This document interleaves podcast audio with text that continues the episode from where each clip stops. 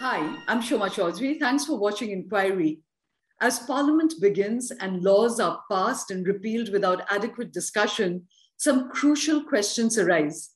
Can any government, no matter how large a mandate, design good policy for a country as complex as India without deep democratic consultation and a respect for federalism? So what are the lessons for the centre from the debacle of the farm laws? To discuss these issues, I have a very erudite and interesting guest on the show today, Mr. PTR Thiagarajan. Mr. Thiagarajan is the Finance Minister of Tamil Nadu, one of India's most prosperous states. And in fact, the world speaks of South Asian tiger economies, but Tamil Nadu is a South Indian tiger economy in its own right. Mr. Thiagarajan comes from a veteran political family. He has a chemical engineering degree from NIT in Trichy and an MBA from the MIT Sloan School of Management. And he brings an interesting mix of these professional skills along with a grooming in the political Dravidian movement to the job. It'll be interesting to hear his views on all of this, as well as his insights on the Tamil Nadu model of growth.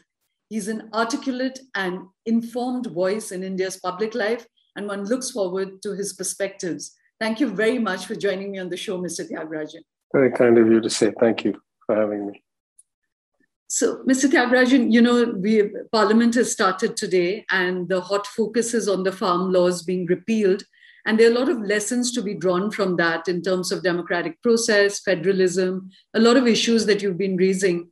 So I want your views on that. But before that, I wanted to draw the audience's attention to Tamil Nadu, which is often not in national consciousness. And I was actually surprised by some of the numbers myself. It's a $300 billion economy, which is the size of Hong Kong, Singapore, UAE.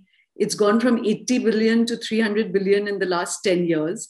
The new Niti Aayog report came out on multidimensional poverty index, and Tamil Nadu is astonishing. It's just 4.9% of its population is considered poor.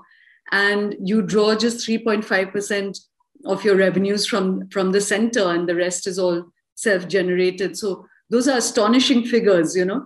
And the Chief Minister, Mr. Stalin, just said that you're targeting reaching a 1 trillion economy by 2030, which would make it one of the largest economies in the world, you know. So as Finance Minister, what do you think is going to drive this, growth story for Tamil Nadu? And what do you think is going to hold it back, or what are its challenges? If you do the long-term things right, if you do the fundamental things right, then the long-term benefits of that are very clearly visible. And if you don't do them right, then the long-term consequences of that are also very constraining.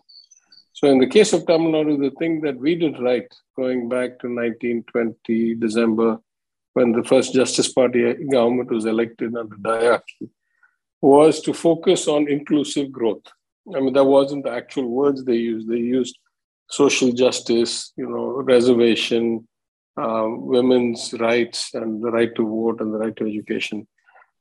Education as a means of progress, so compulsory primary education, elementary education in the year 1921 for boys and girls.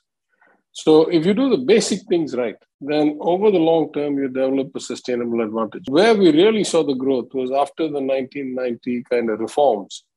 And you see, if you had the infrastructure when the reforms came, if you already had relatively universal education, if you already had a universal noon meal scheme, if you already had a human development index or a medical kind of access index or number of doctors per thousand, if that was already in a good place, then it became a kind of virtuous cycle because you were able to attract investment, you were able to get a lot of startup companies, a lot of foreign capital, etc. And Chennai, for example, became both at the IT level and also at the auto manufacturing level, a big hub. And, so I think the good things for Tamil Nadu have been that some of the foundation was laid right back going 100 years ago. So I'll just give you two examples. The temples were nationalized by the Justice Party after two attempts in the 1920s.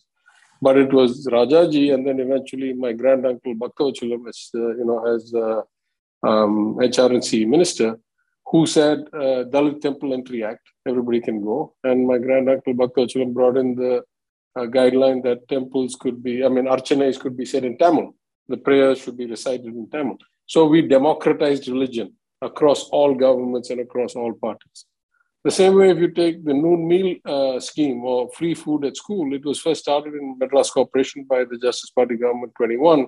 And then it just kept expanding from there. And when Thiru Kamaraj came as the chief minister of the Congress, he said, why should we only feed some children? We'll feed all children irrespective of which school, but tested for means, all poor children. And then when Thiru MGR came, he said, why should we only feed poor children? Everybody who comes to a government school gets free food. And then when our Thalaivar Kalaignar came, he said, yes, but not just any food, eggs, 5 eggs a week, protein. And so the continuity of such basic good policies on empowerment of women, compulsory education, equal access, women first got the right to vote in Madras presidency before other places. Then they got the right to kind of self-respect marriages without having to go through all of this rigmarole and certification. And then they got equal right to property and so forth. So, it has been continued. So, as you know, if you look around the world, one of the basic indicators of society's progress is the freedom and the rights given to women. So if you take Tamil Nadu, for example, almost 100%, at least pre-COVID, almost 100% of the girls below the age of 18 were in school. Wow. And that's not true around most of the country, right? And so I think we got the basic things right. But in 2006 and 2011, when our DMK government was in place, we had a CAGR growth rate of 10.15% real growth rate, right? Before, excluding the effects of inflation. So with the effects of inflation, something like 14, 15, 16%. That is what you need to do to double, triple, etc. To get from 300 billion to a trillion, we need to see about 13.2% nominal growth rate, including the effects of inflation. That just translates to a real growth rate of about 7, 8, 9%. We can do that.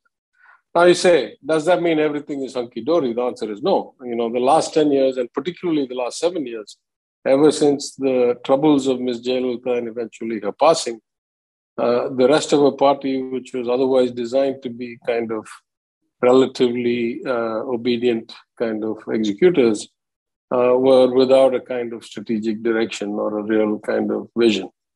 And so, our debts have gotten very big between 2014 and now. They've gone up about 3 times. Our debt to GDP, which was 16, 17, 18%, is now about 26, 27, 28%. Our interest to revenue, which was as low as 11%, and even in Ms. Jayalalitha's time, in 2013, 14, is now close to 20%.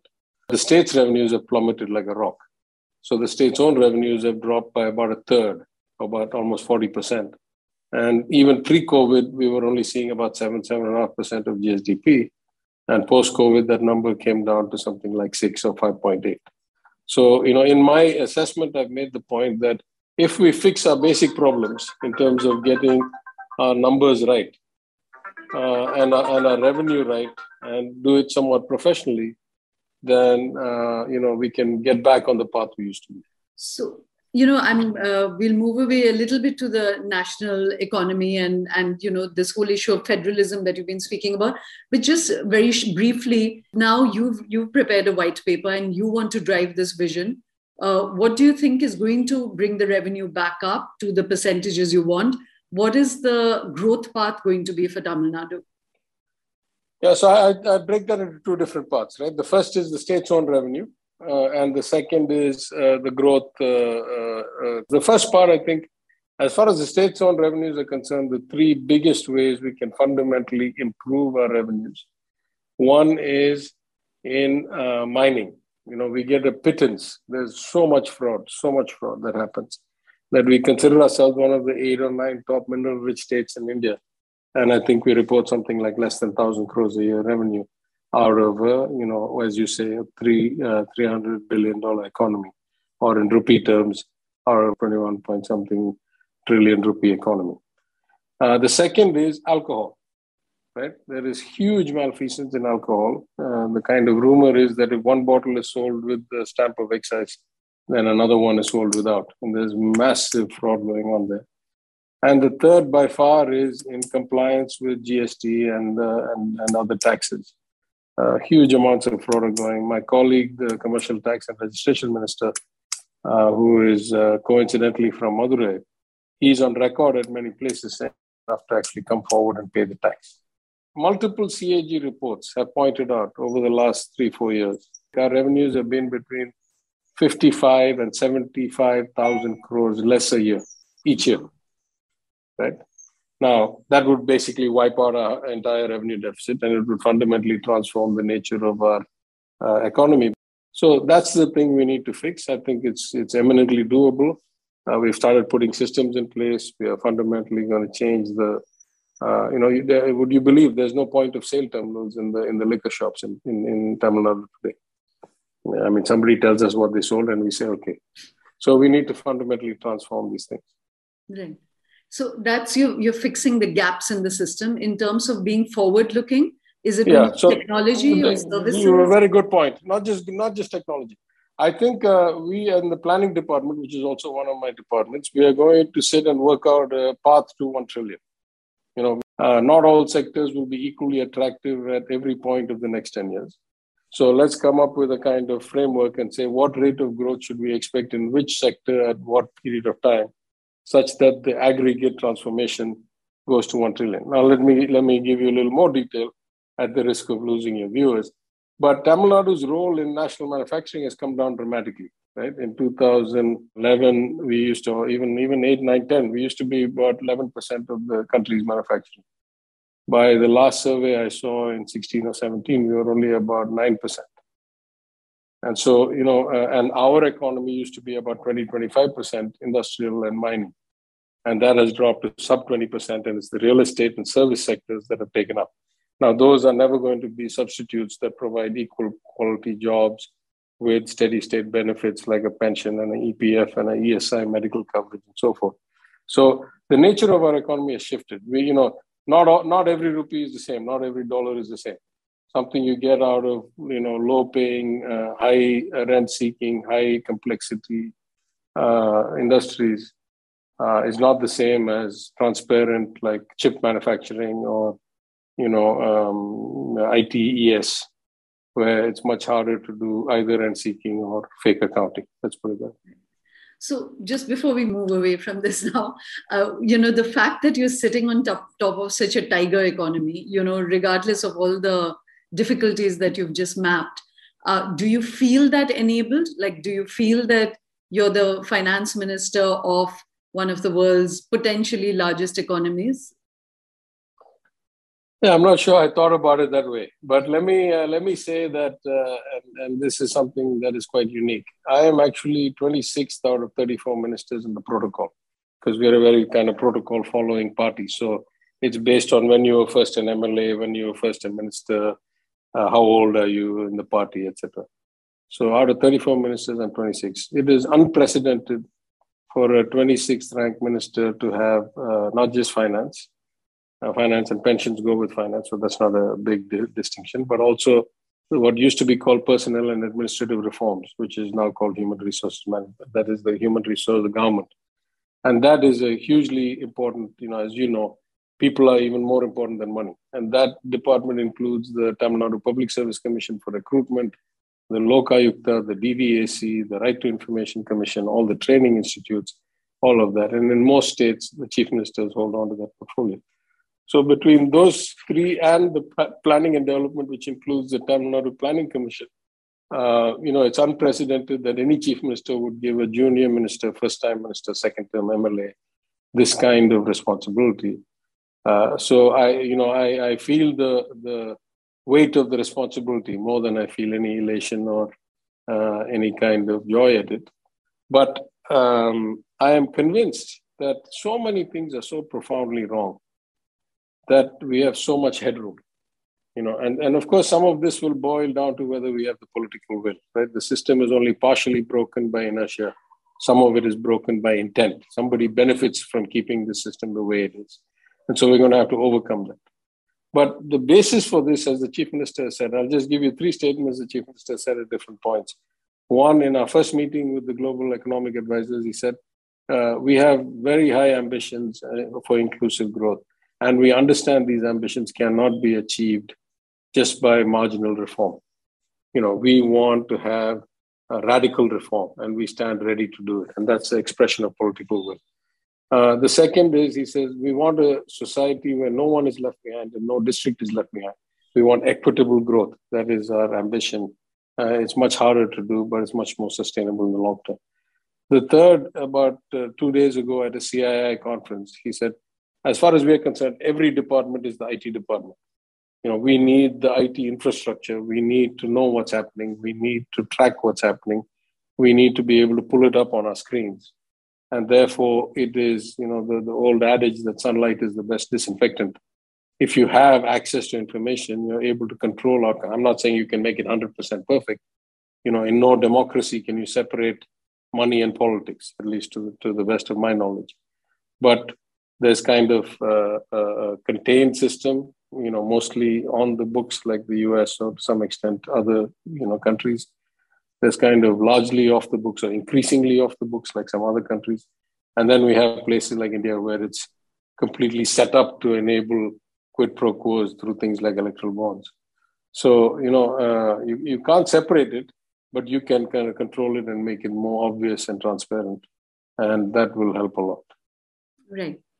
And, you know, you yourself come from a banking background and wealth management. You were also with Lehman Brothers, with Standard Chartered in Singapore.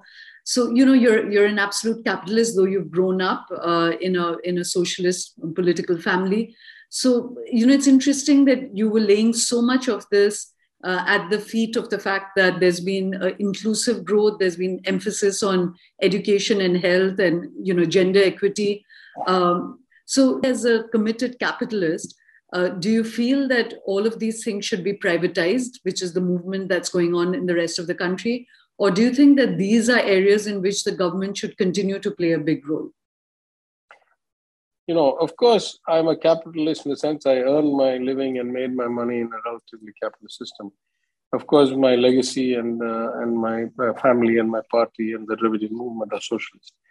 But really, the fundamental principles of both socialism and capitalism, if exercised properly, are not that far apart. I mean, let's go to the father of the original capitalist, kind of Adam Smith, you know, Wealth of Nations. Yes, there should be an invisible hand. Yes, every man should work in his own interest. Only that will get the best outcome. You shouldn't have over-regulation, etc. But it is inherent in that model that you should have a level playing field, because a just and compassionate society also gives you good growth. It's not a contradiction. It is the right combination. And that's all over the world, right?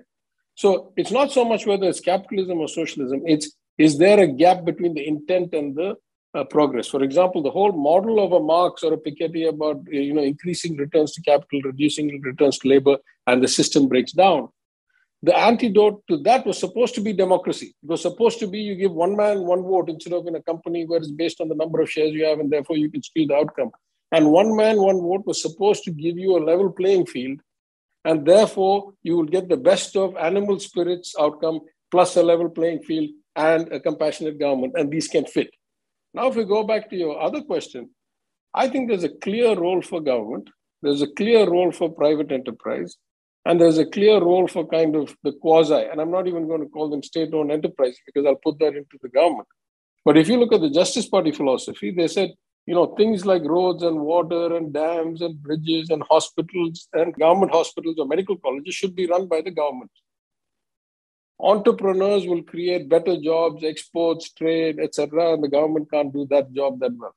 And then there's this middle factor, which is insurance, farm, housing, where the cooperative sector, where it is, you know, not a for-profit society, but a mutual society, can actually play a big role. So this mixed model of the economy has been our value system from the beginning. It remains so. Now, there's a slight variation.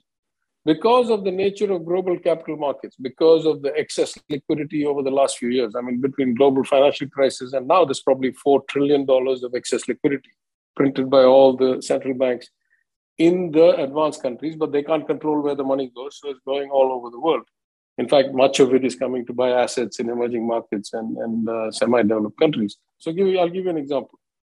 In Tamil Nadu, you know, we have this kind of very ironic example where we are in the middle of acquiring more land from the public to hand it over to the government of India for expansion of Trichy Airport. While we're doing it, the union government is in the middle of privatizing that airport to Adani. Now I say, are we facilitators, right? Are we by taking land from private individuals, giving it for free to the union government so that they can sell it for a song to a commercial operator, right? Or lease it for an extended period of time. So there's an inherent contradiction in a lot of the things that the union government says and what it does. And so, you know, from my perspective, I have been talking to the Chief Minister just as a general philosophy that the state must identify kind of category A, category B, category C capital projects. Category A projects are things like hospitals or classrooms or toilets in schools, where we never expect to make a rupee of revenue from this. This should be built 100% with government money as it is today. Category B is water systems, metro, bridges, you know, ports, airports. These we should do as joint ventures between us and people who bring both the capital and the expertise and will enforce the discipline that debt financing gives to ensure that the post-construction monetization is not again impacted by rent-seeking. Right? And then there are things which, you know, we simply don't have kind of enough talent or enough specialization. And we should find partners who can go 50-50 or, you know, 20-30, I mean, 20-80 or 30-70 or 70-30. And we should look at subcomponents or, you know, different components. For example, some other states have done a lot of innovation in other industries like electricity supply. So I think that we have to have a philosophy of what are the things that we do ourselves 100%. What are the things we do largely with external money? And I think that can fundamentally change the rate and pace of investment as well. If you compare Gujarat and Tamil Nadu on a per capita income basis or on a kind of, you know, rate of growth over the last few years basis, they do better than us. It masks a lot of inequity, right? A lot of Gujarat's growth over the last few years has come from massive projects like the Jamnagar distillery or, you know, massive increase in the diamond industry and so forth, where a few people have made a lot of money and most people are at very low paying wages. So there is such a thing as the Tamil Nadu model or the Dravidian model. Because if you start with inclusive growth, if you start with education, I'm not saying we're great, I'm not saying we're perfect, I'm not saying we can't do 10 things better or 100 things better, but we started with our heart in the right place. We wanted to make sure everybody was in the system and everybody had some kind of access, right? Including reservation based on population percentages back in 1921. So I think that is the fundamental distinction. And I've said this before that, you know, now we're finding out 6 or 7 or 8 years later that the Gujarat model at best hid a lot of limitations and at worst was a kind of a facade. And the Tamil Nadu model, even after 7 years of relative mismanagement, still holds strong because the foundations are so good and there's something to be learned for the rest of the country from it. So, you know, I just wanted your perspective. The corollary to that question was that in the popular imagination, largely because of the way the media reports on Tamil Nadu, there's never been that much of serious conversation about the economic model. The focus was always on the freebies, you know, quote unquote. Everyone looked at it as competitive freebies of the DMK and the AIDMK. So one, what is your, you know, and typically I've seen now with this government, there's a greater acceptance even amongst the corporates and about the mainstream media accepting that the welfare state is very important. But up until the UPA, there used to be so much of resistance. You know, it was always called the dole or charity, et cetera, et cetera. So one is your perspective on the freebies. And two, on this movement in the country now to wrap up the state's involvement in all these things we're talking about and just do direct cash transfers, you know. So your perspective on both these things. So let me just talk a little bit about this notion of freebies. As I've said many times before, one man's freebie is another man's essential social spending. How do you define what is populist? How do you define what is a freebie? You know, the Prime Minister has been giving away all kinds of things. I think last year, the statistics show, this year, it shows 5.25 lakh crores of payments to poor people from the union government. This is not just a huge transfer. It is intruding into the rights of the states. Right? So, you know, the gap between the professed principles or philosophy and the actions couldn't be more wide than in the union government today. So they reduce all taxation powers from the state. They go from under 10% cess and surcharge to 23, 24% cess and surcharge. They reduce greatly the direct taxation of income tax on corporates and individuals. And they greatly ramp up indirect taxation, which is inherently regressive. And then they take this money and they do as much circumvention, right? In Tamil Nadu today, we get less from the center as our share of central taxes than we get in schemes and grants. And that's after being such a rich state that we get relatively few schemes and grants compared to other states. So you can imagine in places like UP, which is a BJP-run state for that matter, the share of schemes and grants from the union will be 2x the share of central. You have just emasculated the government. You've taken away their ability to decide how to spend their money for their people. And the irony of this is the more they do, the more you realize that it's not achievable, right? You've seen all the CAG reports and other reports where they talk about Swachh Bharat funds being spent to create toilets, but there's no running water because the union government cannot stay here and keep supplying water. That's a municipality's problem. You have Krish Kalyan funds being sent and returned unused because they're only intended for whitewashing or painting of schools. But many of the schools in, let's say, the poorer districts of Bihar are thatch schools. They cannot whitewash or paint thatch. So, you know, when you try to regulate a one-size-fits-all, one nation, one exiting in union government, incidentally, the direct antithesis of everything, Honorable Chief Minister Modi said when he was Chief Minister is what he does when he's now the Honorable Prime Minister. So you leave that aside. Let's go back to freebies, so-called freebies. I'll give you a range of freebies, so-called freebies, and you tell me which is good and which is bad. We supply free food to children in school. Is that a good freebie or a bad freebie? I would say it's essential spending to develop nutrition for kids. We give costless laptops to college students and bicycles to school students and, hostel accommodation to Adi Dravidar and tribal students. Is that a good freebie or a bad freebie? We give gold for weddings to prevent people borrowing and getting into a vicious cycle of debt at usurious rates of street interest, because access to unsecured credit is almost non-existent at the low levels of India still. And we give special kits for every expectant mother that has about, a few thousand rupees worth of stuff, including, nutrition and lactation material. And this.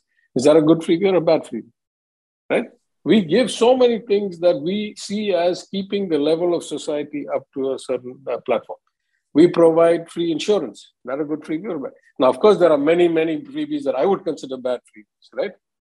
We give so-called 25,000 rupees a person for a subsidy for a scooter for 1 lakh people. You have a public transport system that's running 14 crores of loss a day that cannot be controlled and maintained, that is losing people by the dozen.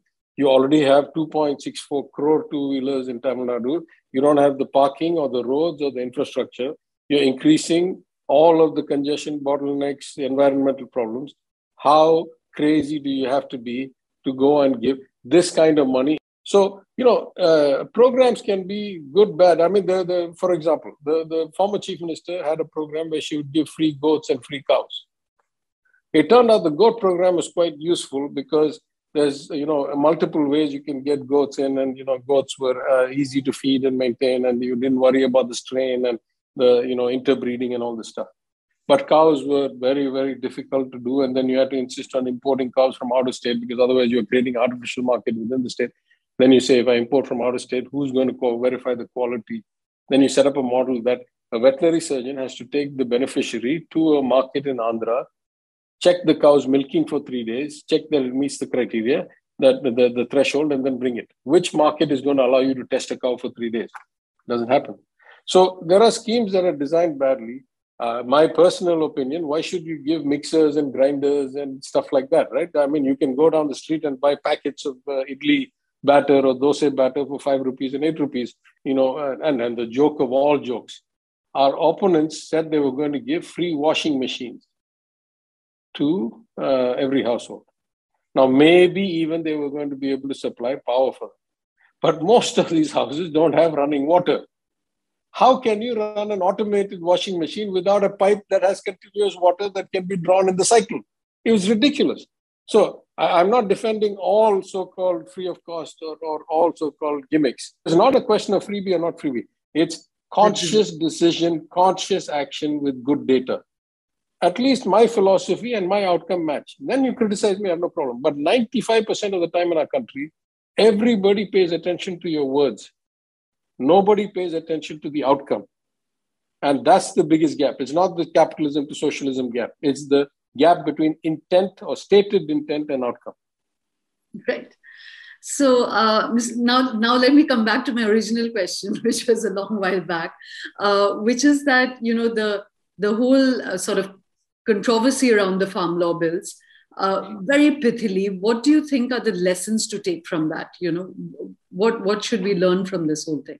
Yeah, listen, I'm a state legislator and a finance minister. I'm neither the agriculture minister nor a central legislator. So I'll just say one thing. I will just say that most of us learned that democracy involves first having a conversation, first having a debate, then going to a committee, then getting their insights, then enacting a law. It's kind of crazy that we enact a law, then we start getting people's blowback, and then we find 1 year later the law is repealed. It's like everything is done in reverse. I'll go a slightly different perspective. The whole notion of having a parliament, having a debate, is that the voices of multiple people give you the best case outcome for the country if you assume that everybody's patriotic. If you assume that everybody comes with the right intent, then surely this model of democracy says that everybody's input, then we find what is the right fit, and then we take it and get it out. The more you do this kind of, one data point, one man, one decision that applies to 1,400,000,000 people, I think even if it had passed and stayed, you would have gotten much poorer outcomes than you expected. What happened to GST? GST had all this promise. It was going to raise the revenues. It was going to simplify everybody's life. It was going to have this like beautiful system. Hundreds of modifications later, we are yet to realize even half the dream.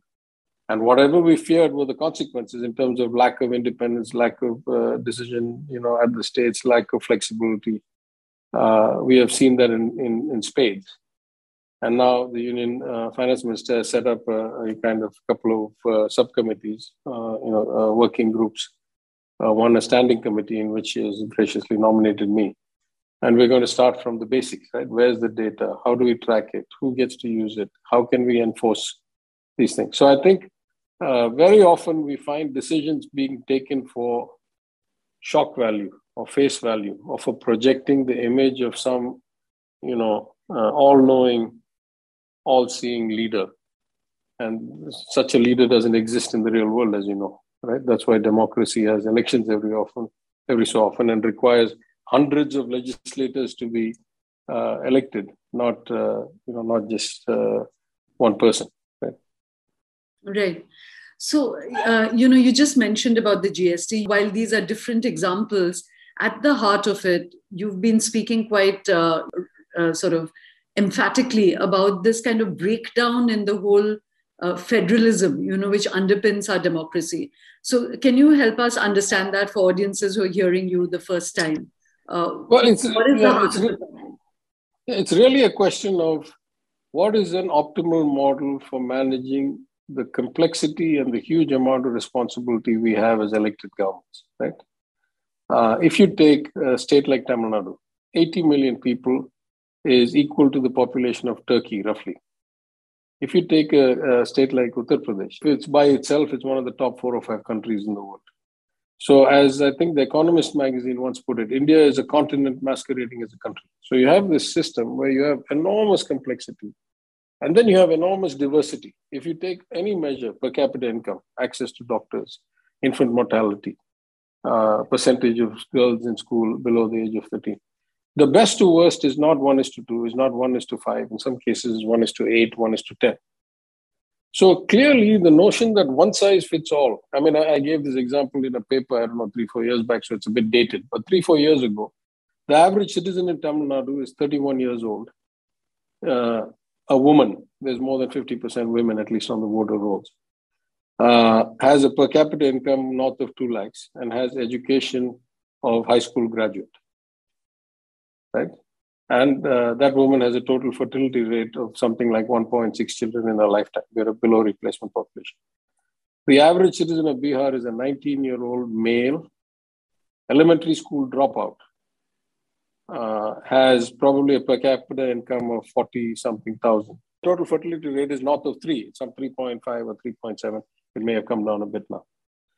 So this is how disparate the country is. The minute you start thinking that you can do one nation, one X, one nation, one policy, one nation, one tax, one nation, one administration, one nation, one, you know, father knows best. Now this idea, one nation, one election. You know? Yeah.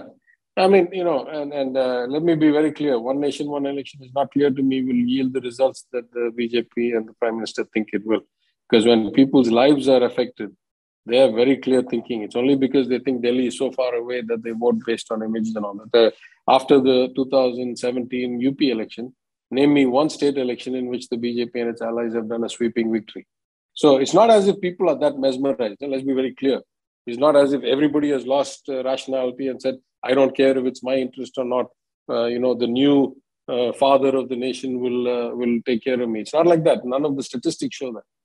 So I think that the complexity of administering public policy and the diversity of the need of across different. I'm not even sure there's one policy that works across all of Tamil Nadu. Let me not use my words. Let me use the words of a member of our Legislative Assembly, Mrs. Vanathi Srinivasan, who's the head of the BJP Women's Wing. In the Assembly, she made a point in the recent budget debate. She said, you're going to have different training programs and different cluster incentive schemes and all that. You can't use the same scheme across all of Tamil Nadu. Coimbatore has a different set of industries. Madurai has a different set of industries. Tuticorin has a different set of industries. So you must customize the cluster incentives and you must customize the training programs district by district, area by area. If that's true within Tamil Nadu, surely that matches also what should be done from Delhi. In fact, let me forget all of this. The single greatest champion of the notion that administration really resides in states in the last 25 years has been the Honorable Prime Minister when he was Chief Minister of Gujarat. I mean, I've shown this in many places. If you want, I'll send you all of his statements about GST, about Aadhaar, about states' rights, about revenue sharing. All of them were exactly what we are saying now, except his seat has changed, so his views have changed. You know, the old adage in politics, where I stand depends on where I sit. So that's really the easiest way to show why it's not a effective or activatable model to produce good results. So, you know, the whole perception around the economy is become so partisan that it's really difficult to actually, for a layperson to even understand where the country is. So what's your take on it? You know, so there are two parts to this. And I want to first address how the central government responded to the COVID crisis. You know, there was a lot of advice that they should put money into people's hands, print money if necessary, and they didn't go that route.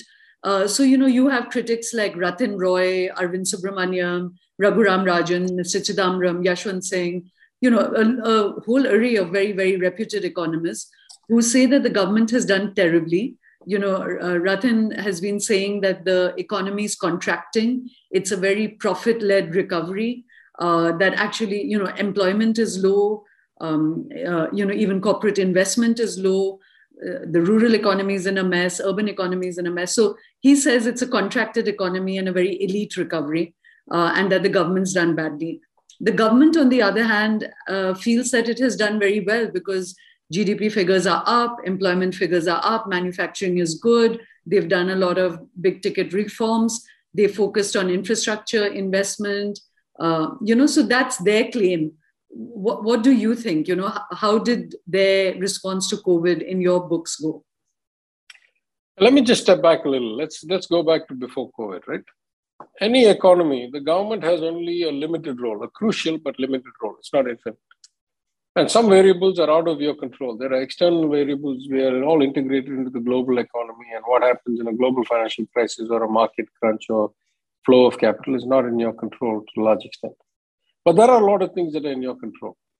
And primarily, we call that fiscal policy, right? Because the monetary policy ideally is a bit independent of you, and the Reserve Bank or the Federal Bank takes care of that, and you take care of the fiscal policy. Now, the fiscal policy of this government had already been an unprecedentedly one-sided fiscal policy.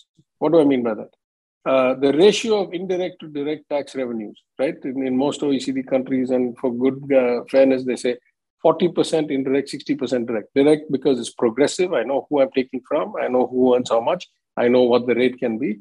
And so I take, 35% from really rich people and 28% from less, and then so on and so on and so forth. Not just the total volume, but the rate at which I tax, correct? And then indirect taxes by their very nature are regressive because it's a point of sale tax. You don't know who uses how much. And certainly poor and middle class people spend more of their wealth or their income on taxable goods and services than rich people, right? I mean, I have many, many cars, but there's no way I spend more than 50,000 rupees a month in petrol or diesel across all my cars, because I can only be in one car at one time, or, my wife can be in another and so forth. But as a percentage of my income, it's irrelevant. So if the taxation rate on that is 40%, it really is 40% of some irrelevant number of my income or wealth. And if you take a person who only makes about 50,000 rupees a month, then probably they spend between 5 and 7,000 rupees on petrol, so between 10 and 15% of their income for their bike. And taxing that at 40% gives them an effective tax rate between 6 and 10% of their total income. That's why it's regressive. So if you look at what happened after 2014, after the UPA went and the NDA came, the rate, the total contribution of direct taxation has been keeping on dropping steadily, and went from something like 55% in Dr. Manmohan Singh's time to something like 43 or 44% now. That's huge, right? It's about a 200-something lakh crore revenue. So 10% of that is 20, 22, 25 lakh crores. That's the entire GSDP of Tamil Nadu has shifted from direct taxation to indirect taxation. So that's the first problem. Second problem is things like demonetization were self-inflicted disasters of unimaginable, consequences and long-term problems. Now we have a situation where the global cash flow and liquidity is huge. But in our own country, because of a series of mismanagement and stripping of assets and stripping of performance, so forth, all these public sector enterprises are on their knees. They have been made into effectively distressed entities with very low cash balances, very low performance. Now for the government to say, A, that I will be Atmanirbhar. I mean, what we need now is investment in spades. There's so much capital looking for an anti-China diversification or ex-China diversification. We should be pulling this in by the tens of billions. All we have seen is investments into Geo and places like that. We haven't seen, into real kind of infrastructure funds at the state level or at the, at the corporate level. And so we have taken an exactly anti-approach to where we should be now, where we should be welcoming global capital, especially if it's into greenfield or brownfield or hard asset investment. And on the flip side, the union government announces this massive pipeline of asset monetization. Why would I, if I'm a seller, I want to keep the supply demand in my favor. Why would I announce that I have this much supply? Surely that drives down the price. I mean, if I'm trying to sell 1,000 shares, I don't go and say, I want to sell 10,000 more after it, right? It just changes the dynamic of supply and demand in the market. And so, this combination of bad strategy, bad philosophy about Atmanirbhar and bad valuations, my worry about this whole asset monetization is you end up doing what effectively amounts to crony capitalism. You end up with the selected few taking over, 60, 70-year developed assets for a song. And that fear is exacerbated by the nature of anonymous electoral bonds, where it's anonymous to you and me. It's not anonymous to the government or the income tax department. So it's very easy to set up a quid pro quo that we don't know about, but somebody else. I'd be hard pressed to find a democracy where such kind of non-transparent electoral bonds are allowed. Again, I say you cannot separate money and politics in any democracy. I'm not trying to pretend there's such a thing as pure as the driven snow. I'm saying if you sow the seeds of your own destruction by proving that there is no institutional control, that there is no law, that there is only opinion, and there is only a one power force, then investors start to think, this is not a sustainable model. This is going to collapse sooner or later. Why should I go put my capital at risk? So I agree with Professor Roy. Let me go the other way. The trade-off between giving money into the hands of people and doing it in investment and all that is just simple two things. One, had you not already been in a demand recession for probably the first time since independence, maybe it was better to do investment infrastructure and use that to provide jobs. But you are already in a demand recession. all the consequences accumulated from demonetization on. And two, if you try to invest in hard assets and use that as a stimulus, you know what the building time of any project is, especially when people are locked down. It'll take me 3 years or 5 years. I mean, most capital projects were already shut down because all the transient workers and the out-of-state workers had already gone home. And, you know, many projects were frozen for months at a time. How do you get spending up that rapidly? You give it in the hands of people who are short food or oil or medicine or clothes or vegetables, they will go and buy it immediately. So under the circumstances we were at, I'm 100% in the camp of Raghuram Rajan or Ratan Roy or Subramanian, all of these. Of course, we are so closely aligned through the council and all that, so maybe it's not surprising. But my explanation is very clear. So, so you talked about the fact that all the mistakes that they made pre-COVID, you know, and the GDP had dropped, the data wasn't reliable, there were a lot of arguments, there was a 40-year low in employment rates, etc. The question I was asking is now, you know, that say the US, which pumped money into the economy, is seeing now a lot of inflationary fears. And the Indian government, when you quote, say, Mr. K. Subramaniam or Sanjeev Sanyal or Nirmala Sitharaman, you know, they're saying that we did a good job because we kept it in control and the economy is looking quite robust. Of course, it's from the contracted state. A very low base, yeah. So, but I was just saying that, you know, if people wanted to understand this in a non-partisan way, what do you think they've done right? I just say two or three things. I say between the announced stimulus and the executed stimulus is a huge gap. You know, at the end of the day, they have to give a revised estimate when they come for the budget. You should see all the announcements they made about 10% of GDP, which all the banks assessed at 1% of GDP. Let me make an example. They have announced a phenomenal set of schemes for MSME and, you know, relief, and the RBI has given some relaxation to the finance ministry.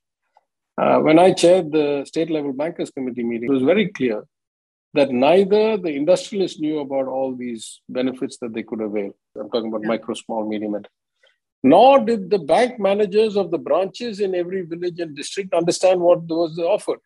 Yeah. Right. So even the awareness of the bankers was not good enough. How will they transmit that to the people? So, you know, we stepped up and we said two, three things. One, we said our RBI Chennai to conduct a training program for all these bankers about what is it that the union government and the RBI offers.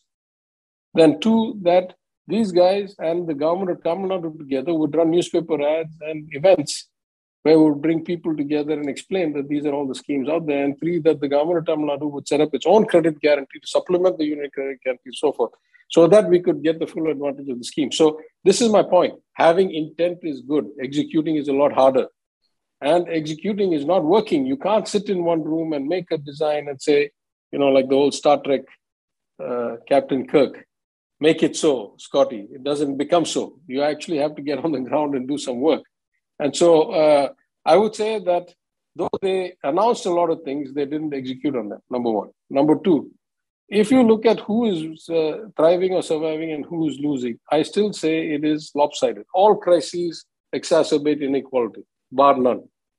And we're seeing that in every way, from, you know, people who lived in a big house suffered less during the lockdown mentally and physically than people who lived in a small house. So this is also true of industries and enterprises and MSME. And the real problem with us is that MSME is the biggest job creator and employs probably 2/3 or more, because most of them are in the informal economy. Very few of our population is in the formal economy. So from that perspective, I would say I don't want to count my chickens before they're hatched. I'm not sure that our inflation is that much better, right? Let's see what the revised numbers look like. And so, you know, the GDP growth and all that, I mean, I don't know K. Subramaniam personally, but I've had some interactions with Sanjeev Sanyal in the past. You know, Sanjeev is not an unqualified person, but I wouldn't make predictions or bet on the markets based on what anybody, any economist predicts what the inflation is going to be or not going to be. Right. Right.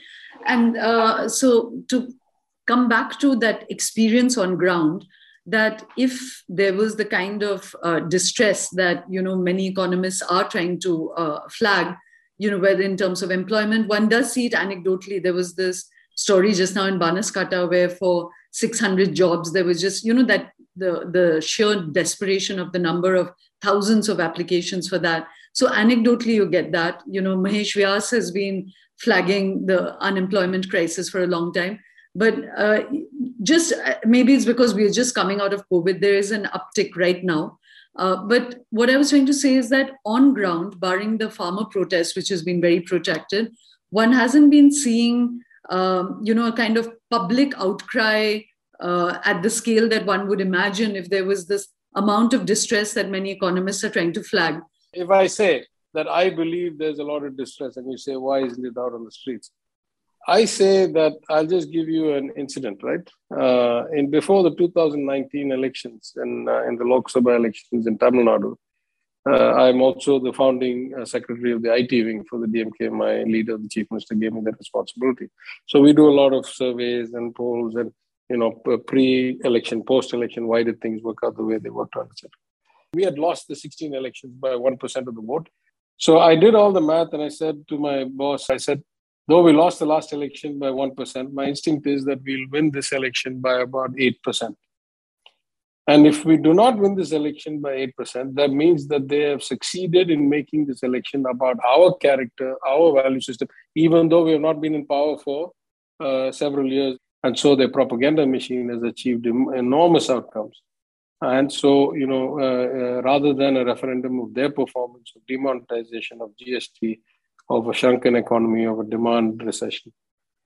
And I said, if we don't win by 8%, I'm not even talking about whether we'll win or not. If we don't win by 8%, that means that they have succeeded in making the election about us. When the results came, it turned out that we won by 22.6%. So I overestimated their vote by about 7% and I underestimated our vote by 7%. I mean, there was a massive swing between 16 and 19.